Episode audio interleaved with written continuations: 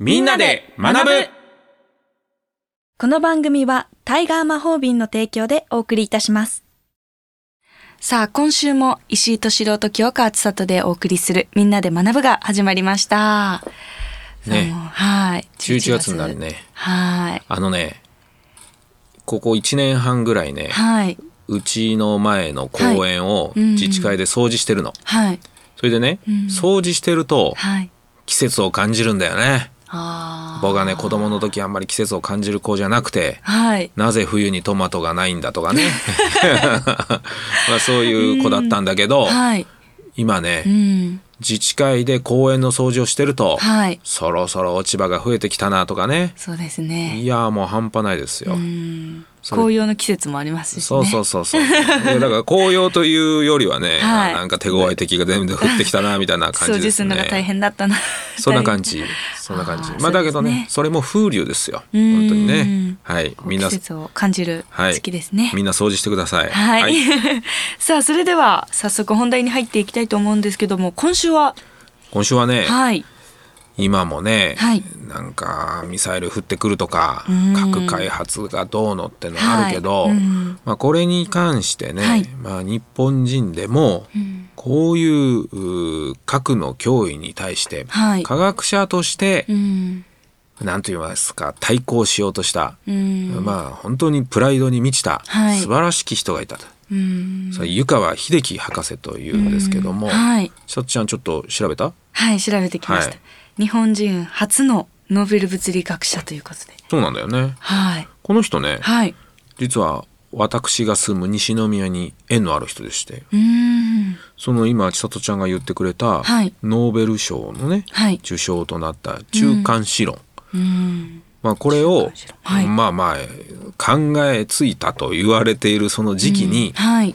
苦楽園に住んでいたわけですよ。うーん。でその今ねはい。その苦楽園の小学校にああ。そのまあ記念碑があるわけですね。うーん。なんて書いてあるか。はい。未知の世界を探求する人々はうん。地図を持たない旅人である。うん。未知の世界を探求する人々は地図を持たない旅人である。どうですか迷っちゃうね。そうですね。えでも、この小学校にあるある。あるんですよね。あるあるこの言葉を見て、うん子供たちは、こう何か刺激を受けるかもしれませんね。そらちょっと難しい言葉ねかもしれないですけど、こう高学年になってきたら、そ意味も分かってきて、あ、そういうことか。う。そう。だから決められたレールだけを歩むんではないと。うーん。新たなものを発見するためにははい。誰も何も教えてくれないけれどもうん自分なりの信念と手がかりを持って進めってこういう感じですよねう。ーん。ということなんですけどね。はい。この湯川博士と、はいさっきミサイルだ核だというような話を、おまああれし言いましたけども、はい。まああの広い意味でね、うんこの湯川博士のこの物理の分野が、はいまあ言ってみたら核を、はいおまあ、研究する分野でもあってですね、うーん。そしてまあいこれはまだいろいろお言われているけれども湯川博士も、えー第二次大戦の前にね、うん日本軍から原発製造にうんその脳みそを貸せと言われてみたりとかしたんだけど、まあ、日本はまあそういうようなところはまあほとんどお深入りはしてなかったんだけども、はいまあ今日はねお話ししたいのはね、うんこう原爆をまあ落とした国ってどこですかアメリカ。アメリカね。はい。でアメリカもはい別に大統領とかうん軍人さんが研究したんじゃなくて、うん。その脳みそすごい研究者が、うんあまあこれは、まあ、ある意味貢献をしたから開発できたんですね。うーんで。そのまああの一番あ有名な人が、はいまあ、アインシュタインであったり、うんまあ、そういうようなオッペンハイマー博士であったり、はいまあ、そういうような人たちが、うんまあ、あ力を貸してあで開発したと。ーうーん。こんなね殺戮兵器を開発しようと思ってうん力を貸したわけじゃないんだけども、はい。う当時は国の力がむちゃくちゃ強くてね、ーん。このアインシュタインさんなんかはまあいユダヤ人だから、はいヨーロッパにいたらそれはナチスの政権にあー場合によったら捕まって、はいで殺されちゃうと、うんだからユダヤ人ってガッサーとこうアメリカに移住してたんですよね。うんでその時に、はいあなたのその立派な脳みそをうんアメリカの国に貸しなさいと言って、うんそしたらその時ちょっとちゃんノーと言えますかいや、言えないですね。ねえ、はい。そこで開発してしまった。あできちゃったんだ、これがね。ーうーん。で、それにね、はえい。ーすごいじ自責の念を持ったはい。あーアインシュタインが、うん。あのおー原発の惨事を見て、はい。まあ、心を痛めていて、うんそしてそれから戦後になるんですけども、はいまあ、そのストーリーはじゃあまあちょっとこの歌の後に行きましょうかね。はい。さあ、それでは曲を聴いていただきたいと思います。ファンキーモンキーベイビーズのヒーロー。どうぞ。ファンキーモンキーベイビーズのヒーロー聴いていただきました。さあ、早速ですが、後半に。はい。アインシュタインがねはい。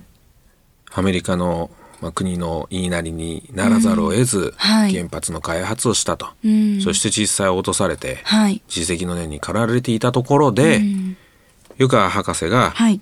まあ、アメリカの学会かなんかに行く機会があってうん。その時2人は知り合いじゃなかったんだけど、うん。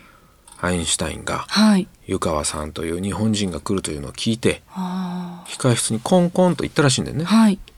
そして、うん。ミスター湯川と。うん。私はあなたたち日本人にとんでもないことをしてしまったうと。ん。私がこんな開発をしてしまったために、うん。何十万人の罪のない人を殺してしまったって言って、こう、涙流して謝ったって言うんだよね。うん。それを受けて、はい。まあ、湯川博士はう、ん。はっとこう気づいて、うん。そしてアインシュタインとさんと共にうん協力していきましょうっていうようなことになったわけ。はい。その協力というのがう、ん。まあまさにこの技科学者というのはね、はい。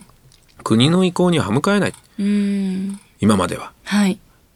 まさにこの研究費を出してくれるのも国とうん。商業化になってね、はいえー痩せる薬ですよってなってそして売れたらいいけど、うんそれまでの段階の基礎研究の分野なんか国しか出してくれないわけですよ。うんだから国にはい。歯向かうということは研究ができないということだと言われていたんだけれども、うんこのアインシュタインや湯川博士らは、はい。まあ、違う道を取ります。うん。でそれがはい。ラッセル・アインシュタイン宣言というのがありましてね、はい。まあ、これは言ってみたら、うんあー世界の有名な、えー著名なはい科学者が集まって、うん。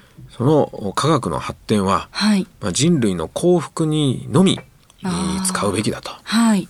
いうようなことを宣言したと。うん。でそれに署名をしたらもうまさにこのそういう人の殺戮に使っちゃいけないんだというようなことに署,、うん署名をしたわけですよあ。ーこれすごい勇気のあることですよ。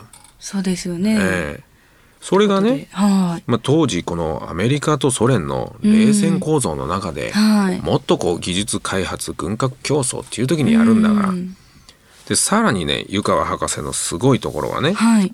日本でも昭和30年以降にはい。原子力発電所をじゃあ導入しようってことになってね、うんでこの時に初代の原子力委員会の委員長になった人が正力松太郎って人でねはい。でその人が湯川博士に、はい。あなたノーベル賞も取って、うん物理のもう権威なんだからと、うん原子力委員になってくださいと言っうたら、ん。まあ、湯川さん考えた中ではいなったんだよ、うん。だけど安全のためにははい国産の技術を使い続けなきゃ、あの確立しなきゃいけないと、うん。単にアメリカとかの技術をはい借り物でやっちゃいけないと、うんえーまあ、それを条件にはい。なったんだけどうも、んまあ、しかしやはりこう勝力委員長はうん一日も早い原子力をやりたいとはいで。借り物でもいいから、うんすぐ使いたいってことになっちゃって、それで湯川博士は、うん。まあ、その軍門に下り続けることなくはい。 1年ちょっとであ辞表を叩きつけんだよね。うん。まあそれがね、はい結果として、うんそのお数十年後60年後に、う